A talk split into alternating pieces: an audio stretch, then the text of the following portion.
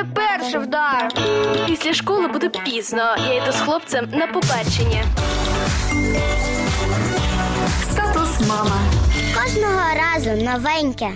Усім привіт! Наші духовні цінності починають формуватися ще в дитинстві, і те, як дитина буде сприймати Бога, великою мірою залежить від батьків. Більше про це розкаже психолог, засновник громадської організації Час і життя Олена Козак. Статус мама.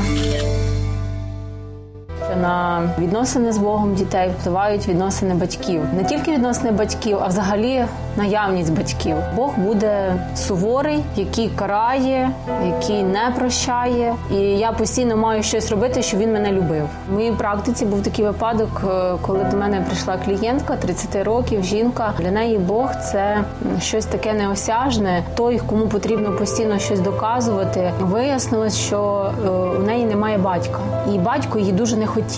Мама її час від часу говорила про те, що батько її хотів взагалі віддати іншим людям. Хвилююча тема її була це те, чому чи чує взагалі мене Бог, чи може він виконати моє якесь бажання.